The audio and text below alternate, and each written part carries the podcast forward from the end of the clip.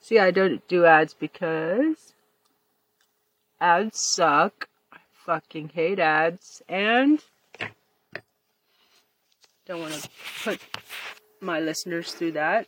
And especially because somehow they made it so that I don't get paid no matter, you know, how many times I sign up to uh,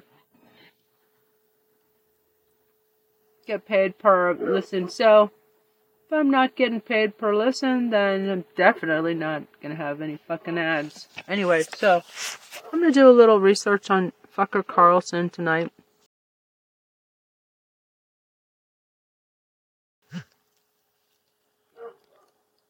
Came right up.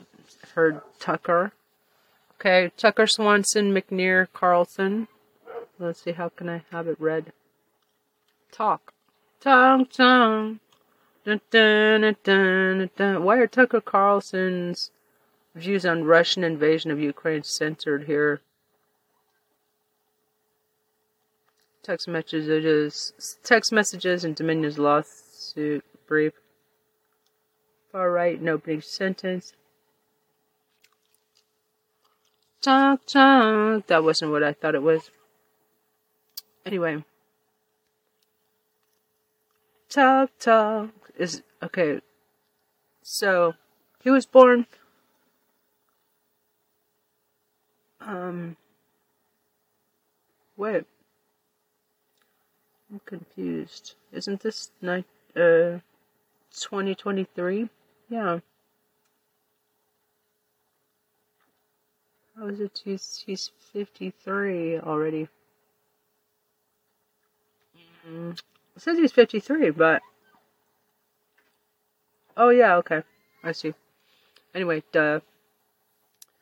He's born May 16, 1969, is an American television host, conservative political commentator, and writer who has hosted the nightly political talk show Tucker Carlson Tonight on Fox So-Called News since 2016. This was kind of surprising.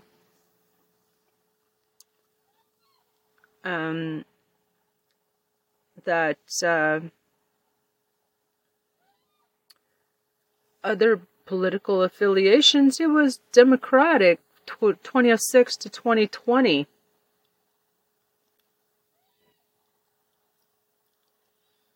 Um,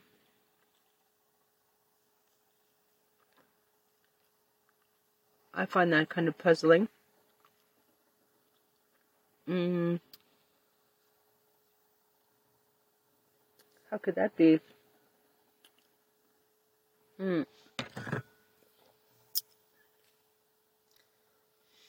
He was CNN. Okay, began his media career in the 1990s, writing for the Weekly Standard and other publications. He was a CNN commentator from 20, 2000 to 2005 and a co-host of the network's primetime news debate program Crossfire from 2001 to 2005. From 2005 to 2008, he hosted the nightly program Fucker on MSNBC. He's been a political analyst for Fox so-called news since 2009, appearing in various programs before the launch of his current show. In 2010, Carlson co-founded and served as the initial editor-in-chief of the right-wing news and opinion website, The Daily Caller. Okay, yeah, heard about that. Until selling his ownership stake and leaving in 2020. Hmm. I think Ben Shapiro runs it now, or something like that. He has written three books Politicians, Partisans, and Parasites, Ship of Fools, and The Long Slides 2021. An advocate of former U.S. President Donald Trump, Carlson. He's, he, he fucking hates, he fucking hates Trump. Isn't that funny? Carlson was described by Politico as perhaps the highest profile proponent of Trumpism, but is willing to criticize Trump when he believed that the former president was straying from that ideology. He was said to have influenced some of Trump's decisions as president, including the cancellation of a military strike against Iran. In 2019, the firing of John Bolton and the commutation of Roger Stone's prison sentence in 2020. Carlson has been described as the leading voice of white grievance politics. He is known for circulating far right ideas into mainstream politics and discourse. His remarks on race, immigration, and women, including slurs he said on air between 2006 and 2011, which resurfaced in 2019, have at times been described as racist and sexist and provoked advertiser boycotts of Fucker Carlson tonight. One of the most watched cable news shows in the United States. Turn off this shit, man. Fucking morons. Mental degenerates, turn off the shit. Carlson is a vocal opponent of progressivism. Imagine that. Somebody who hates progress. No! No more progress. and critic of immigration. And has been described as a nationalist. Yeah, fascist, nationalist. Christo fascist. Formerly an economic libertarian, he now supports protectionism. In 2004, he renounced his initial support for the Iraq War and has since been skeptical of U.S. foreign interventions. Carlson has promoted conspiracy theories on topics such as demographic replacement, COVID 19, and the January 6 United States Capitol attack, and has been noted for false and misleading statements about those topics and a number of others. Early life, early life and education. Carlson, look at that place got a bowl haircut. A mushroom head. Born Tucker McNear Carlson in the Mission District of San Francisco. He is the elder son of artists and San Francisco native Lisa McNear, née Lombardi and Dick Carlson, a former Gonzo reporter who became the director of Voice of America, president of the Corporation for Public Broadcasting, and the U.S. ambassador to the Seychelles, and more recently a director at lobbying firm Policy Impact Strategic Communications. Carlson's brother Buckley Peck Carlson, later Buckley Swanson Peck Carlson, is nearly two years younger and has worked as a communication manager and Republican political operative. Carlson's paternal grandparents were Richard Boynton and Dorothy Anderson. who were teenagers when they placed his father at the Home for Little Wanderers orphanage where he was fostered by Carl Moberger of Malden near Boston, a tannery worker of Swedish descent.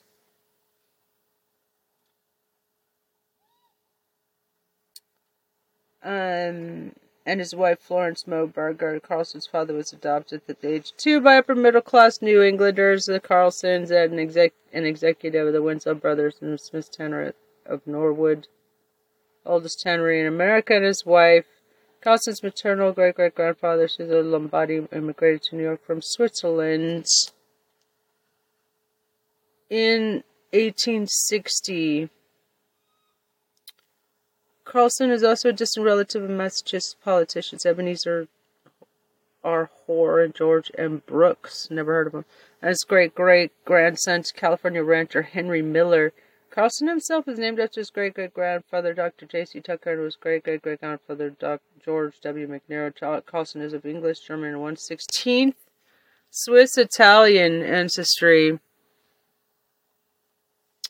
In 1976, Carlson's parents divorced after the nine year marriage reportedly turned sour. Carlson's father was granted custody of Tucker Fucker and his brother. Oh, this would be a good. This would be a good time to try to use the assistant. Come on, Fucker. Fucker Carlson, come on. Oh, man. Oh, balls. Just put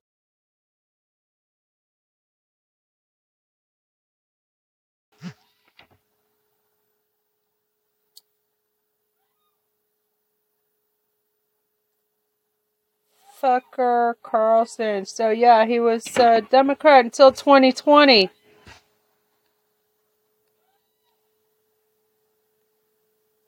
was a Democrat for like 20 years. Bunch of fuckers. You were a fucking Democrat, shithead.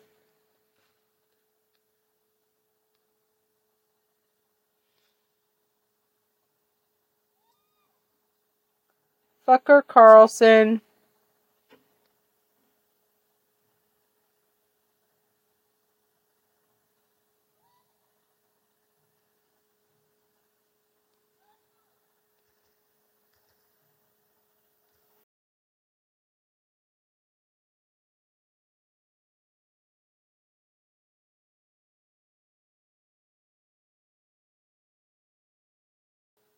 Uh, just waited that.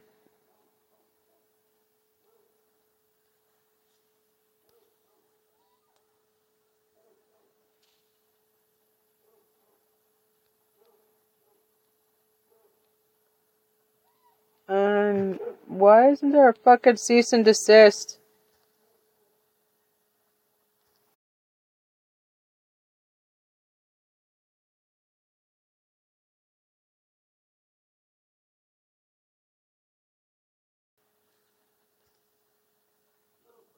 Legal defense for Fox says Tucker Carlson he can't be literally believed. Fox News viewers don't expect facts from Tucker Carlson, according to network lawyers who defended their star on a slander lawsuit.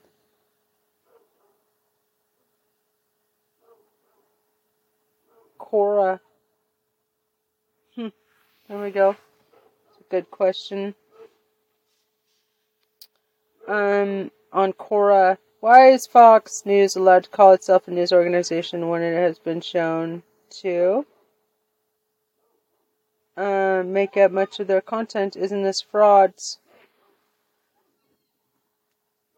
Okay, they fought in court that their TV is entertainment only, and any reasonable person would be able to tell the difference. The Trumpers cannot tell the difference, and the station uses them to hype and inflame these nutbags for profit. Only there's no information on Fox that isn't a lie. It's just legally entertainment. There's no news whatsoever. It is at least arguably fraud in the common sense use of the word, but is not fraud in the legal sense. The First Amendment deprives the government of the power to punish a disagreement over what political speech is truth, news, fair, or balanced. This is a sub- substantive limit on government power, and you can't plead or draft around trying to call it fraud, a defective product, unfair competition, deceptive advertising, or anything else doesn't change the fact that the government lacks power to punish it. Oh, fuck. How about starting fucking in- insurrections? See, I read a book on how Donald Trump is the worst president we ever had. There's no way I could promote and sell the book without saying that the book explains how Donald Trump is the worst president we ever had. Suggest the government can censor my book directly or by punishing me for saying Donald Trump is the worst president we ever had. They obviously can't punish me for promoting my book that way. How else could I do it?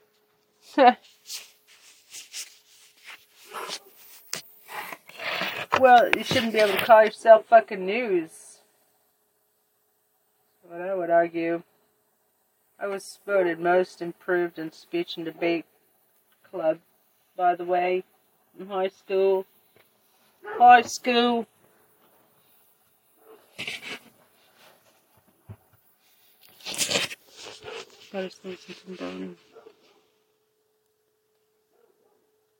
Uh, they're the ones who claim they shouldn't be held to truth or accuracy since they were an entertainment network, but those who follow seem not to care about truth or accuracy. Um, it's a right wing disinformation factory. It's where morons stand in line to drink from their trough. Conspiracy. Oh my god, how to empty your bowels. Blah.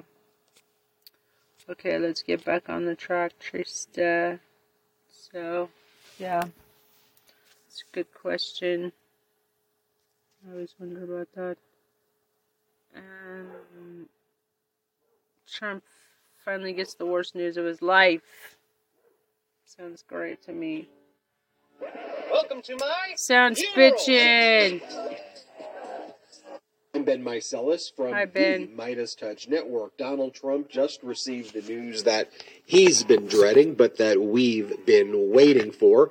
The Manhattan District Attorney has invited Donald Trump to show up next week mm-hmm. before the criminal grand jury mm-hmm. that is investigating Donald Trump's potential yeah. crimes relating Yeah. to hush money payments that were made to Stormy Daniels via Michael Cohen, Donald Trump's lawyer at the time. Now, this invitation to show up before a criminal grand jury is generally viewed as the final step that the Manhattan District Attorney's Office What takes it? before it will criminally indict someone. There is a process and procedure whereby Donald Trump would have to waive any immunity before testifying before this criminal grand jury, something that Donald Trump is likely not going to do. Donald Trump is almost certainly going to decline the invitation by the Manhattan District Attorney Alvin Bragg and not show up before it. But what this tells us is that an indictment against Donald Trump is imminent. Does that mean it's a week away or two weeks away? It is very, very close. I can tell you that based on this data point. This is being reported first by the New York Times and is now being reported in a myriad of places, including right here on the Midas Touch Network. And you know, if you've been watching the Midas Touch Network, that while it was an unpopular position for me to take, I've been saying all along that I believe that Alvin Bragg would be the first to criminally indict Donald Trump. Even before Fani Willis, the uh, uh, district attorney in Fulton County, even before special counsel Jack Smith. The data points were just lining up in that direction that made clear that Alvin Bragg, the Manhattan district attorney, would likely be the first to criminally indict. Now, just to remind you what this criminal indictment will relate to, as I said slightly earlier on this video, it relates to the hush money payments that were made to Stormy Daniels through Michael Cohen. And Donald Trump had, I suppose, what can be referred to as sex with Stormy Daniels, and he wanted to cover it up. He had sex with her, again, if that's what we want to call it, right after uh, Melania gave birth to their first son uh, together. Uh, then, through Michael Cohen, hush money payments were made uh, to Stormy Daniels. Um, Donald Trump then repaid Michael Cohen and falsified business records. That's the crime. Falsification of business records. And the business records were falsified as a legal reimbursement. Now, a falsification of business records in and of itself could potentially just constitute a misdemeanor crime.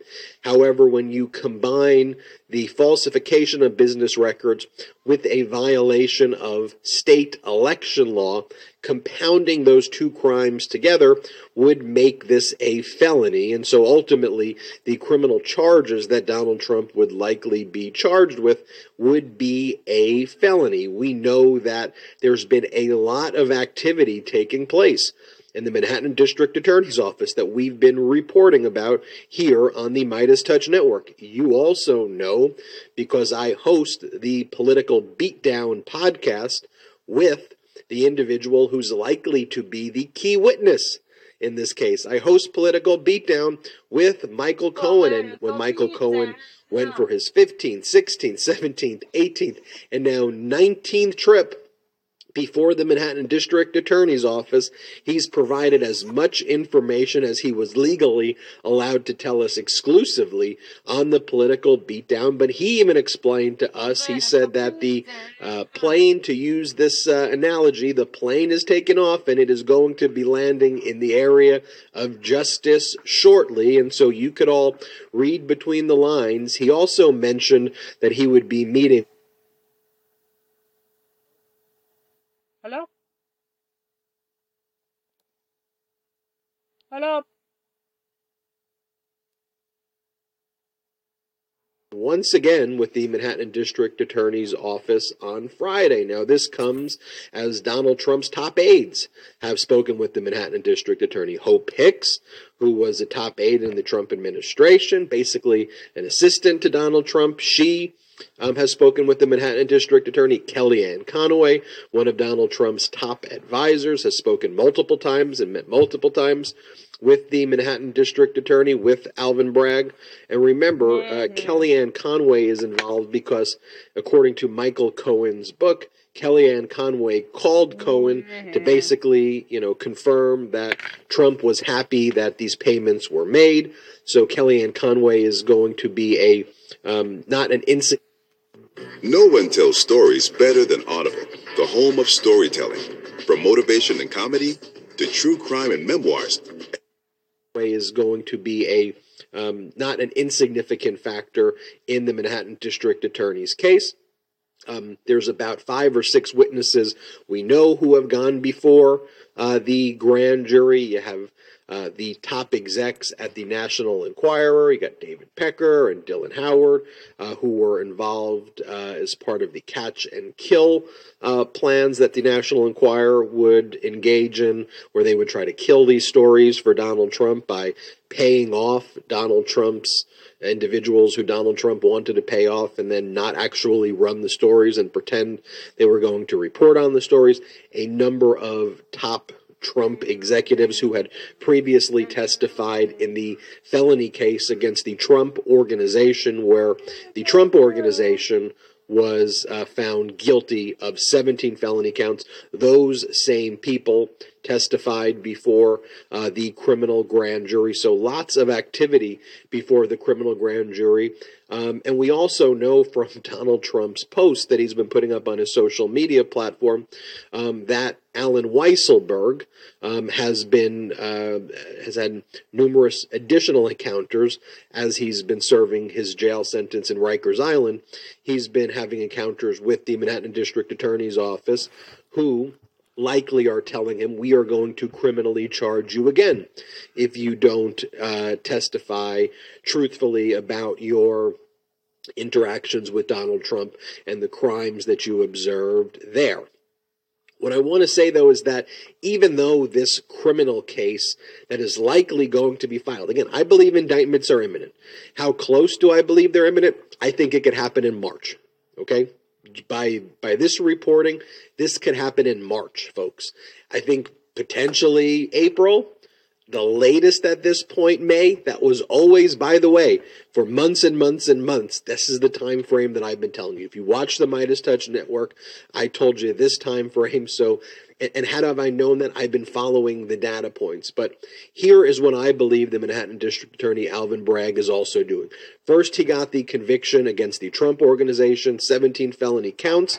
Then he moved on to this narrow case based on the unlawful characterization and categorization of hush money payments to Stormy Daniels. It's a discrete case. It just shows how disgusting of a human being Donald Trump is. The jury is going to hate Donald Trump the same way they hated him in the case against the Trump organization, where the Trump organization was found guilty of those 17 felony counts. But here's the thing Alvin Bragg is not giving up on the broader case of the Trump financial valuation crimes. Remember, there is a civil case that's being pursued right now by the New York Attorney General Letitia James. Civil case, not criminal. So when we're talking about civil, we're talking about monetary damages and injunctive relief. And in New York Attorney oh, General Letitia James' case, she's seeking at least 200 and $50 million in damages against the Trump organization, Donald Trump, and his adult children for a decade long financial fraud scheme of inflating these valuations to get benefits in the forms of loans and insurance and um, other and other tax breaks. So um, that case is set to go to trial October uh, 2nd of 2023. We've already reported here on the Midas Touch Network that Ivanka's already throwing Donald and her brothers under the bus, saying, "Look." Don't let me, I don't want to go to trial that date. They were the ones who engaged in the statement of financial conditions. I was never involved in that. So you already have Ivanka now throwing the other Trump uh, family members under the bus there. But there's also a criminal aspect that was being pursued by the prior district attorney in Manhattan, Cy Vance, there. Now, if you follow the Midas Touch Network, you'll know our Legal AF podcast is co-hosted by Karen Friedman Agnifilo, who was Cy Vance's number two there. And of course, you've been following the fact that some of Cy Vance's top lawyers quit um, when they were not happy with the way the investigation was going under Alvin Bragg. However, Michael Cohen, who's been very critical before of the pace of Alvin Bragg, says, look, I am so confident in the way Alvin Bragg is handling this right now. Alvin Bragg's new team is absolutely great. I have the same uh, confidence that I did with the previous Cy Vance team of uh, Pomerantz and Dunne. This new team is is really, really, really, uh, you know, really effective, and they absolutely know their stuff. But here's the thing: Alvin Bragg, the Manhattan District Attorney, right now is saying, "I'm still pursuing that other case." I'm just doing it step by step, is basically what Alvin Bragg's saying. I haven't given up that case. And by the way, based on how Alvin Bragg is moving, think like methodically here, very carefully here, I think Alvin Bragg is doing a very, very, very good job. And I do think that ultimately he is still going to bring the broader criminal case that is related to that civil case that New York Attorney General Letitia James is bringing. I just think Alvin Bragg saying, look, let's get a criminal conviction right now. Donald Trump will become a felon. It's a four year prison sentence in Rikers. Likely Trump will get a little bit less than that. You know, it, technically it's possible there's no jail time, but I think that that that it's a four year jail sentence though. So I think somewhere between a year and four years, Donald Trump will ultimately get and he's going to have to serve hard time. And then you can pursue all those other cases on a parallel track. That's why I think it's actually being done methodically and the smart way. Um, but again, this is dreadful news if you're Donald Trump. This is the precursor to an indictment happening. Donald Trump being told, show up if you want to before the criminal grand jury. Trump is likely going to decline, but this is the next step before a criminal indictment. So here, imminent does mean imminent. This grand jury has the power to criminally indict. It's not like a special grand jury. And I expect that there's going to be indictments as early as March in Manhattan. April, maybe, May, maybe, but I think it's March. I think it's March. Mid April, possibly. No later than May. And again, that's the, what we've been reflecting now um, for quite some time here. And again, I know it's been an unpopular uh, prediction for me to say I think Alvin Bragg is going to go first, but I think that's proven to be uh, accurate. So, of course, we will keep you updated here on the Midas Touch Network. But this, folks, is good news for our democracy. Good news for the wheels of justice. Hey, make sure you hit subscribe. We are on our way to 1 million subscribers. Thanks to your incredible support. So please hit subscribe right now. Also, check us out at patreon.com slash Midas Touch and also wherever you get your audio podcast. Just search Midas Touch Podcast and subscribe. It's free. All right, now hit subscribe on our YouTube. Also free. At Midas Touch, we are unapologetically pro democracy, and we demand justice and accountability. That's why we're spreading our message to Convict 45. That's right, gear up right now with your Convict 45 tees and pins at store.midastouch.com. That's store.midastouch.com. Convict 45. That'd be a good punk song. Convict 45. Can't wait. I was So just you working do like a dead end job. dog, really. And finally, I was like, I can't do it anymore. And that's when I was like, you know what? I'm going to go be a welder. I've never felt independence like this before. Welcome to the political beatdown with Michael Cohen and Ben Meiselas on today's show.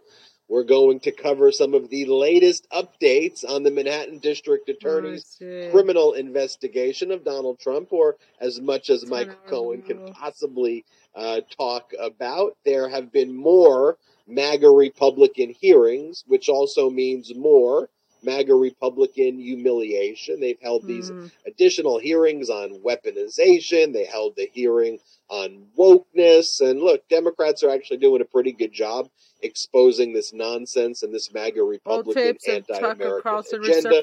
We'll talk about that on the show. Ivanka. Trump throwing her family under the bus. Not really a shocker. And the New York Attorney General's fraud lawsuit set to go to trial on October 2nd. Eh, when it comes to our democracy, whatever, but when it comes to money, that's when. Are the- there UFOs in the Bible?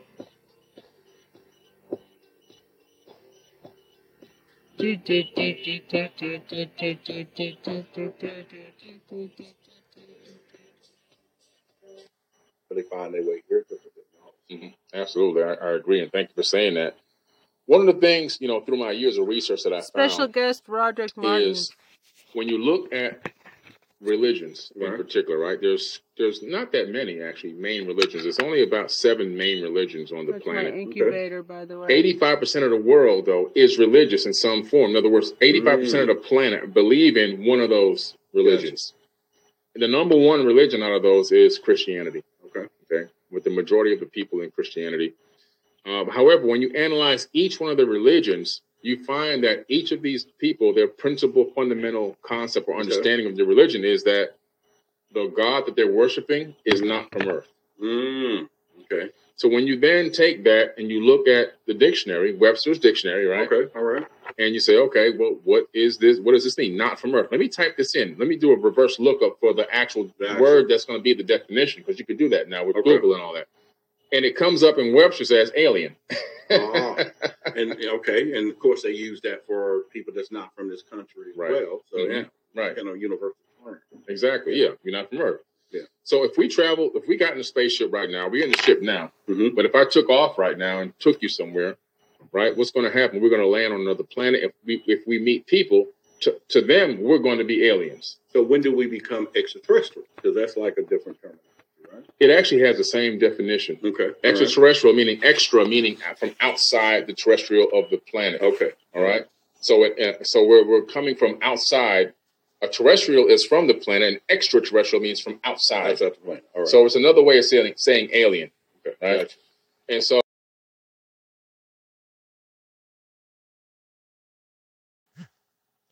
we're you know, and what the interesting thing is, you they can't argue this fact that their God, even Jesus says, "I'm not of this world," according to mm. the biblical text. Okay. And so if you're not of this world, then you're technically an alien. And so what I found early on, this is what I figured this out when I was younger, Okay. is that most people are worshiping aliens. That's the actual mm-hmm. term And they don't know it. and they don't even know it. so they're worshiping aliens and do, they don't even know it. And so it just became interesting, interesting to me, and I started looking and digging even deeper into the religious text Okay. to see if there was something more to this. Gotcha. Gotcha. You know, and the more I dug, the deeper I went, and the more I realized that they were putting together terminologies and words based on the era they lived in Mm. that were describing the same things that people were describing now in, in close encounters of the second, third, and fourth kind. Gotcha.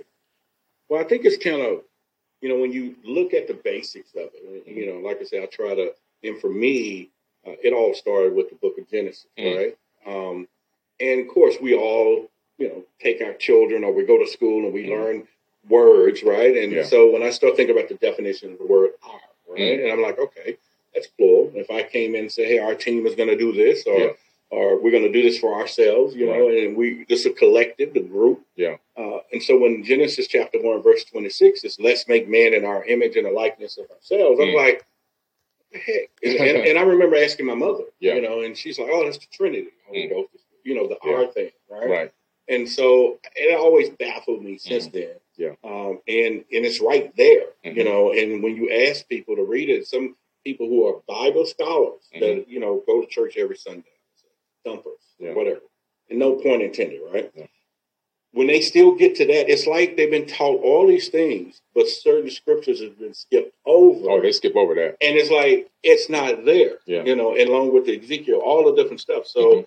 Why is that? Why why Yeah. would a pastor that's responsible for the flock hmm literally don't um, teach them properly, right? And and that's one of the reasons I kind of backed up from the church because you think on a Sunday if they say, "Well, stand up, everybody stand, Mhm. turn the page such and such," Yeah. you turn it, and I'm like, I can read that too, you know. and then all of a sudden, you know, I started doing the math. I was Yeah. like, okay, it's uh, you know, two or more people like us makes a congregation, just Right. the two of us. Mhm. And I'm like, it was four in my house, so that Mhm. means I can pay tithes to my house, Mhm. and God can be here, Right. and I got a congregation. I can pastor my house, and I can turn a page and read it myself. Exactly. And and and, but I don't get it. I don't know why we fall into that. Right. And, and what you said is so key. Yeah. The fact that the Bible says, where two or more are gathered in my name, Mhm. there I am in the midst of you. Okay. See, I know All the right. Bible like the back of my hand. I know. I know. right, that okay. I, I have the Bible memorized. Gotcha. Gotcha. I read. I've been reading that Bible since I was one years old. My dad used to take me to bars in Queens, New York, when I was a Mm. little kid, three, four years old, put me on the countertop and have me reciting the Lord's Prayer, the twenty third Psalm, and all the proverbs and everything. Gotcha. because my memory was so crisp. I could just remember stuff, you know. So, um, and so I know that Bible like the back of my hand. And so, but you're right. The fact that the, the crazy thing is, man, we're like brothers, man. Yeah, I, yeah, I- yeah. I- listen, Hey, there we are. Right here. I Yeah. came up with that same hypothesis when I was a Yeah, kid. Yeah. And I realized when I read that, so if me and my brother, or me and my mom, or my mom and dad, if we're all in the house together and we're trying to basically summon or to have a direct connection with the creator, right? Yeah. Then then it will appear. It should appear. And he and if he could be over there on Sunday, why Right. the heck he can't be at my house on Sunday too? and he's supposed to be omnipotent and omniscient. Yes. Yeah. Two things. Two things. Yeah. So if that's the case, then we don't need to go there. You don't need to go there. And I don't need to give them the money. I like what you said, but you put a twist because you added some financial literacy. The fact that instead of tithing to them Yep. and giving to, the money to the pastor so he can buy a brand new Lincoln, Yeah. or then it went from Lincoln to Cadillac, then from Cadillac to Mercedes is the thing now. Then now they into all kind of exotics, right? Hey, they there, right? Right. But regardless, the fact that if you take that money, if every one of the people in uh, in these communities took that all that money that they gave and put it back into their own household with through the knowledge of financial literacy, They can, reinvested they can use that. And it's money that you can set Yeah. aside anyway. You're already giving it out. Yeah. Uh, and a true story, I, my brother and his wife, uh, they live by the, the. You Mm. know, you tithe, your things is going to Yeah. happen to you. True story. They actually got into financial trouble when one of them lost their job. Mm. Looked on their books Mhm. over that two and a half year span, Yeah. gave the church over $23,000 Wow. and could not get 300 for the electric bill when they needed it. Mm, that's a fact. I've known several yeah. people with that problem. Yeah. Uh, one person contacted me, was begging, begging, begging, and I was like, I asked a question. I said, well, you know, because they were trying to get me to go to this church. This is a, Okay. a while back, about Yeah. 10 years ago. And I said, well, how much money have you given over years? I've given tens of thousands of dollars.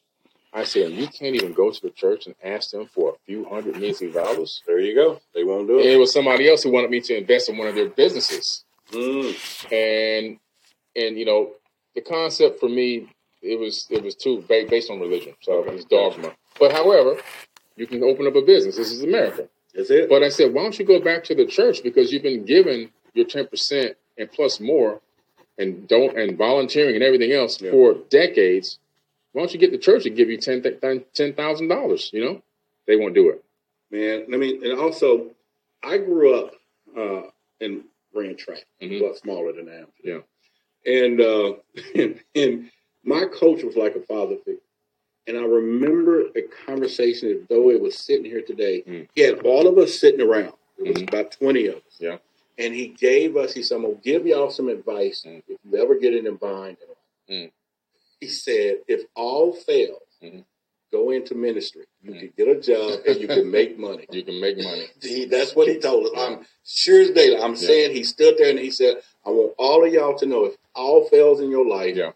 Go into ministry, you will get. that's the worship gene that was inserted into mankind, right? Yeah. Uh, thanks for the donation. In the Bhagavad Gita, Krishna or their God claims that Manu is the father of men. Did we find Thoth again? I don't know. It's interesting that you know Thoth is many people. I believe that Thoth is uh, has been given many names over many eons in many different genre. I mean, many different um, eons and and, uh, and generations and different. Uh, uh, I would I guess you would say civilizations that have risen and fallen on this planet. And so if you look at Africa, you have Thoth, T H O T H. Some people say Toth, depending on how you want to pronounce it. But also, he ruled over the land of Kem before it was Egypt. Now, here it is for 16,000 years. Whoa. Now, this is not according to Billy Carson. This is not according to Thoth. This is according to the ancient Egyptians. Wow. 15,000. Si- 16, 16,000, right? That's a long time. Think about that for a minute. We're talking about super long lifespans. That Yeah. would give anyone the perception that this being was uh, immortal. Has to. Right. Yeah, Gotcha. So they thought he was immortal.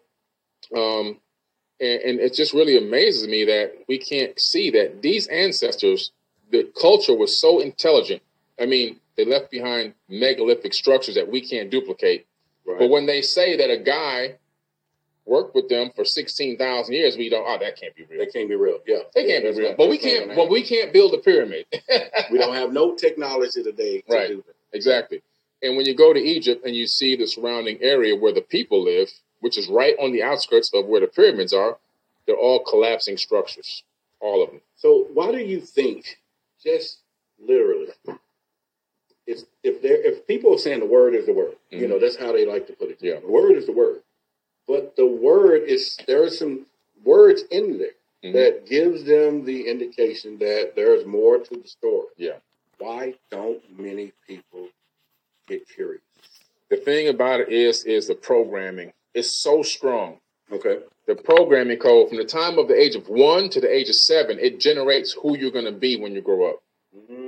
And the programming code that you get from the time you come out of that womb, all the way from one o'clock, one, one years old, sorry, one, one o'clock, one o'clock, one, one years old. One years old. We'll go with that. I'm going with my alien time frame.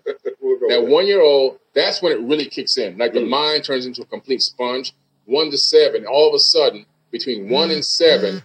all the coding is coming in from your parents, your grandparents, your relatives, your mm. friends, the TV programming, the schooling that you may be getting, right?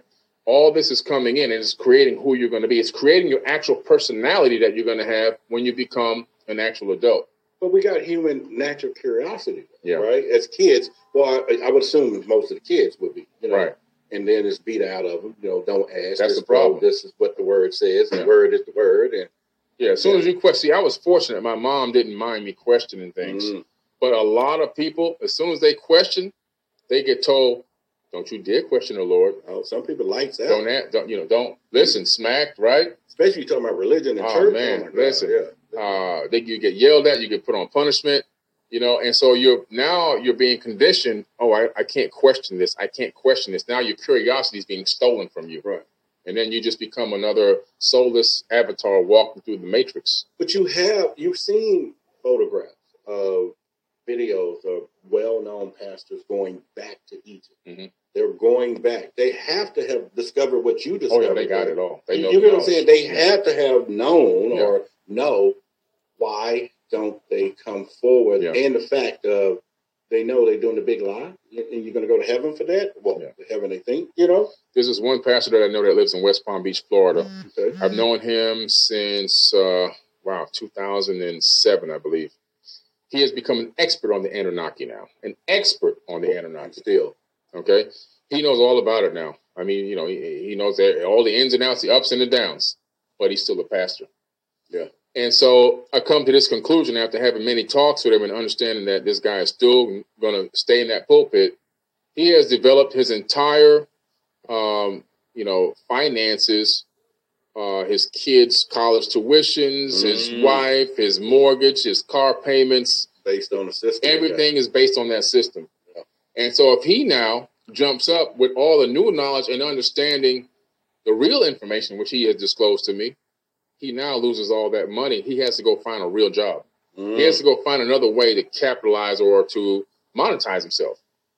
And it's too hard for him to conceive a way to do that to achieve the level that he's at right now. So his only option is to stay in that pulpit and keep pitching the bullcrap. Yeah. Well, you know, there you go. Um, that green crack. Yeah. Stuck on it. But I, you know, I think really as as we, you know, being a UFO investigator, you know, one of the main questions I still get people will ask, Mhm. are UFOs real or is the aliens out there? And I'm talking everyday people, Mhm. right? And you would think, you know, they asked me this question, Billy, and and they'll go, "Well, what do the aliens look like?" And what? And I try to set it up nicely. Yeah. And "Are you sure you want what I'm about to say?" To you? Yeah. Well, what do they look like? And I said, "Well, I got a question for you." Mhm. And I hit them hard. I go, boom, and it's like, "What if we look like them?" Mm, boom. And they be like, "What?" Yeah. I said, "What if we look like them?" Right. Now that go go explore now, and Mhm. you'll find out. Exactly. Yeah. Exactly. That's exactly it. What if we look like them? You see, what people don't realize is we are the aliens. There you go. Yeah. And before I go into talking, and we're going to go into some Bible verses here shortly, but I'm glad you brought that up. I did a big lecture um, a few years ago where I talked about this brand new discovery in astrophysics Mm, okay. being taught at all universities that teach astrophysics around the world. Hmm. They discovered something very interesting. They discovered that where we are in our solar system, in the Milky Way galaxy, we aren't originally from here. Mm. Our they know this. they know this. Our entire solar system is connected to another galaxy called the Sagittarius Dwarf Galaxy. Okay. Not the Sagittarius constellation, Okay. the Sagittarius Dwarf Galaxy. We've discovered now that the Sagittarius Dwarf Galaxy is being gobbled up by the Milky Way galaxy. Mm. And the pinpoint of where the insertion or the merger is happening is right where we're located, right here. right here. And that our solar system is actually from Sagittarius. And that that means that we are all aliens to the Milky Way galaxy. We don't Okay. even belong in the Milky Way galaxy. So, what implication if it's sucking things up? What's the possibility of Earth being pulled in? Well, we're here now. So what So happens is we, Okay. we've been absorbed and pulled in. This is why in early on stages there were a lot of collisions, a lot of the collisions with planets and moonlets and other objects. They call them rogue planets and rogue rogue suns and brown dwarfs and red dwarfs that are just rogue floating throughout that have no particular set orbit that are just hmm. flying through. And they found now that there's millions of them Million. and this is because of this merger between Sagittarius and the Milky Way. And what's interesting is this right here is the Enuma Elish and the seven tablets of creation. This is originally was Sumerian cuneiform that was translated way back in the 1800s. But in the Enuma Elish, it tells you exactly what astrophysicists are now teaching in college Gotcha. that this happened. It's all in the Enuma Elish, all of it. This text is over 8,000 years old, and that's been copied from other older ancient tablets as it's been copied and keep them fresh and you know safe. Now you can see a copy of this at the British Museum in, in, in England, which I went to and saw it in person. Wow. And so we know now that this text, this ancient text, has been talking about the fact that we ourselves in this galaxy are not from here. As though that someone brought us here. No, it's a gravitational merger. So as Sagittarius is floating, Sagittarius is another galaxy spinning and floating through, and Milky Way is spinning and floating through, and they just the Milky Way is so massive, it's sucked in. They, just drew it in, and it colla- and you know collided, and then it's been absorbing all the planets Right. and suns in there and making them now recirculate through our galaxy. Okay. So we've been just basically grown, you know, by by I don't know one fourth percent. We've uh, we've absorbed, or we still are absorbing it. Okay. As a matter of fact, check this out. They discovered that when you look up at the sky at night with no light pollution and you see that swath of stars going across the sky, Right. Right. people have been saying, "Oh, that's the Milky Way." Guess what? Everybody's been wrong all this time. Really? yeah. Oh, that'd be like that's the Big Dipper, or that's No. the Little Dipper. No, not that. Just that the big, Milky that Way. big band, that big Right. thick band that goes across. Okay. So the constellations are really there, but that big thick band, it looks like trillions of stars going across, and if you're in the sky with no no light Mm. pollution, Okay. that is actually the Sagittarius, where it's being warped and pulled into Oh, the. Milky Way. And this is being taught in all astrophysics classes, okay, throughout the entire world at universities. Peer reviewed science, well documented science, thanks to the web and the and the uh, and the and the Hubble uh, telescope. So why is it? I think we spoke a little bit about this today. Uh, I've been doing some research and reading, and they start talking about the difference between a religious community and a scientific community. Mhm. And one in particular is how they were saying that the scientific community believes don't or believes in creation, but don't believe in the creator. Mhm. More of, I think, more could be the God particle that we talk about, Right. whatever. But the religious community believes in the creator, Mhm. but not the creation. Mhm. You know, And so, but no one is venturing to the source of the soul, Right. but they all are looking this way. So Right. why why is this happening? It's happening because we get focused on one perspective or another. Okay. It's the same divide and conquer tactic that's been going on for eons. We also implement that in our educational system, whether it's religious education or spiritual education or, scientific education. The reason why I love spirituality is because it takes a look at both. Mm, It takes Okay. a look and says, you know what? There is only one divine spirit. There's only one consciousness. And the quantum physics explains how it works. Mm, When you look okay. into quantum mechanics and quantum physics, you begin to see what's happening behind the veil. Okay. You begin to realize, oh, wow, this is pretty interesting. What we can see here is that the spirituality that is being explained by quantum physics and quantum mechanics, and it also is explaining our, our, our state of reality that we're experiencing in this third dimension, in this corporeal body. So we can convert, uh, on the spiritual side, we look at quantum physics, Okay. and on the physical side, we look at classical uh, physics. And when you look at both of them, it explains the, the micro and also the macro, but it also explains the spiritual at the same time. People don't have the time to dig into that, to Okay. research that, to study and learn it. That's why I do a lot of workshops and classes on that exact topic to teach people that you're spiritual. And let me show you the science behind the spirituality. Let me show you how it works. And they love it. Now we know more wars have been fought over religion. Yeah. What about on a ground level? There may be people in this audience that are now moving toward the curiosity of what we're talking. Yeah. And they may be married. They have a significant other, their partner, their partner, or whoever.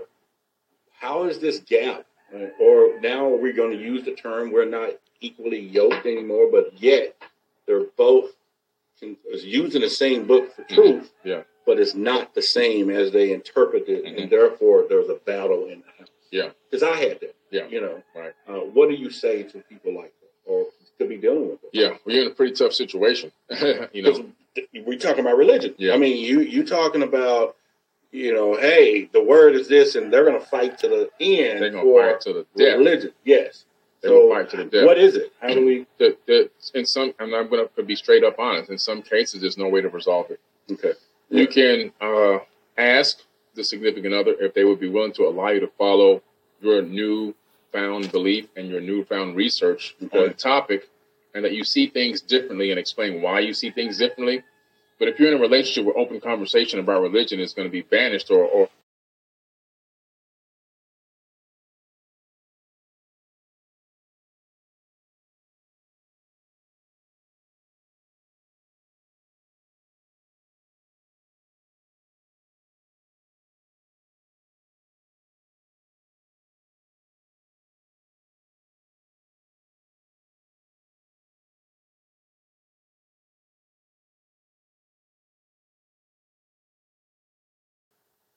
treated harshly, it can become a very tumultuous situation. Okay.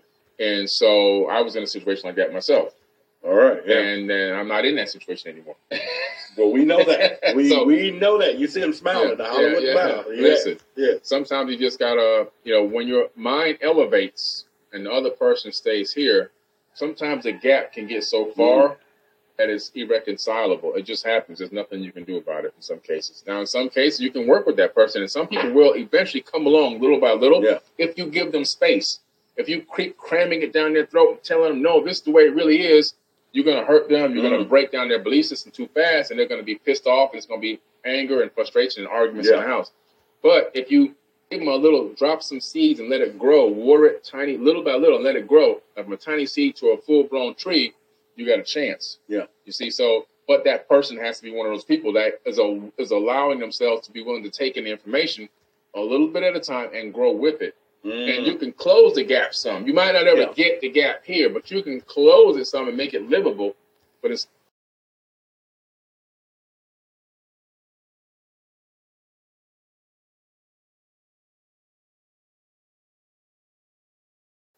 some cases you just can't. But you got to really have someone who, at some point, for all their life, they believe something to be true, Mhm. is in a better mental state to find out what was true is not true. Yeah. And the same thing with somebody all their life believing was not true, Yeah. finds out that something is true and they Yeah. can handle it. Right. So Yeah. Um, another question, you know, we talked about, or both of us did podcasts on these fake UFOs and Mhm. all of that stuff.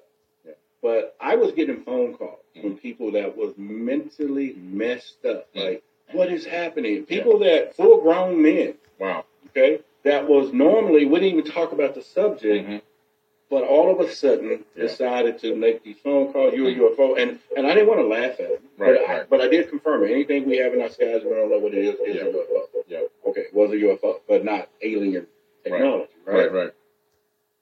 Was it a test run? Because obviously, hmm people are not going to handle Yeah. if one of them parked in front of the White House. Right.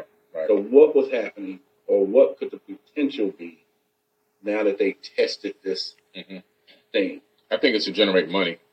So if you look at uh, where we are as a, as a civilization on this planet, we have one dominant nation, which is the United States. Mm. We dominate the world. And why do we dominate the world? We dominate the world because we have control of space itself.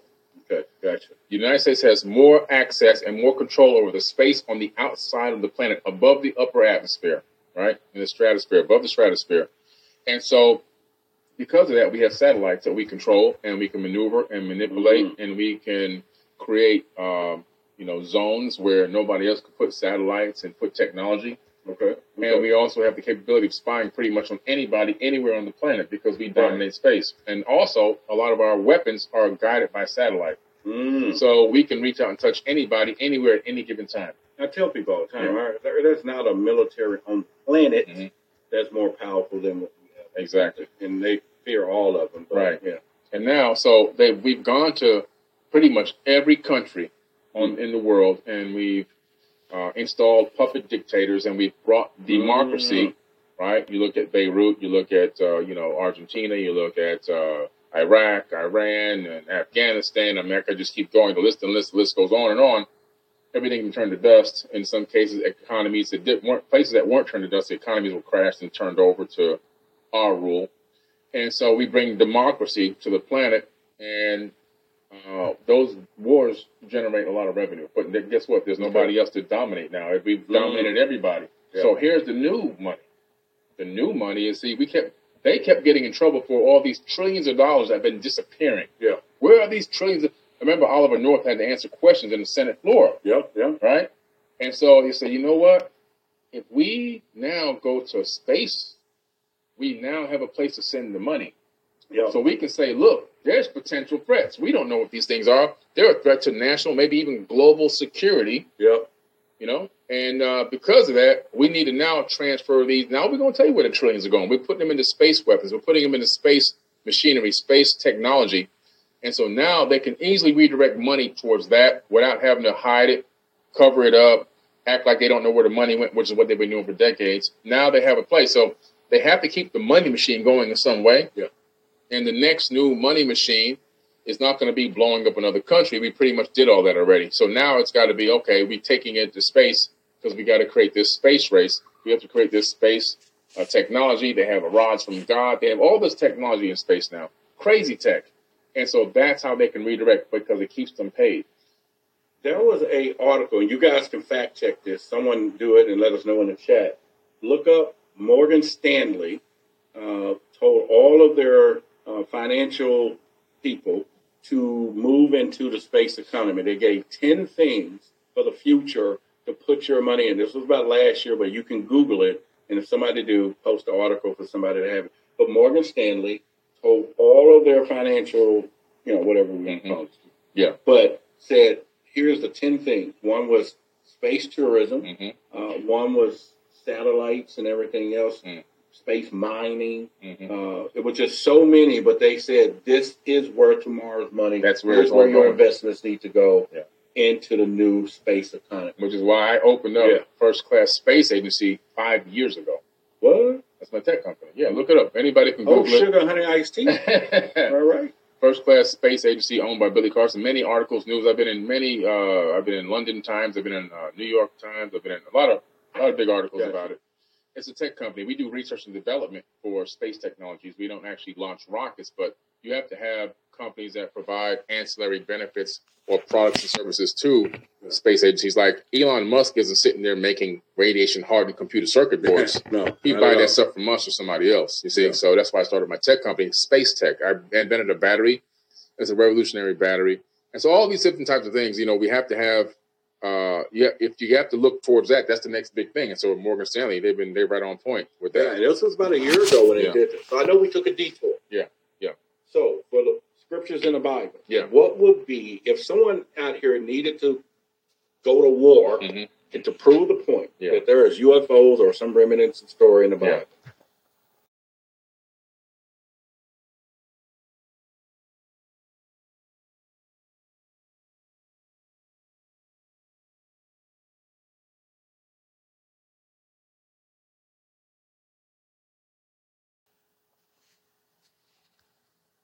What would be the best scripture or the, the Yeah. top scripture you think would be the one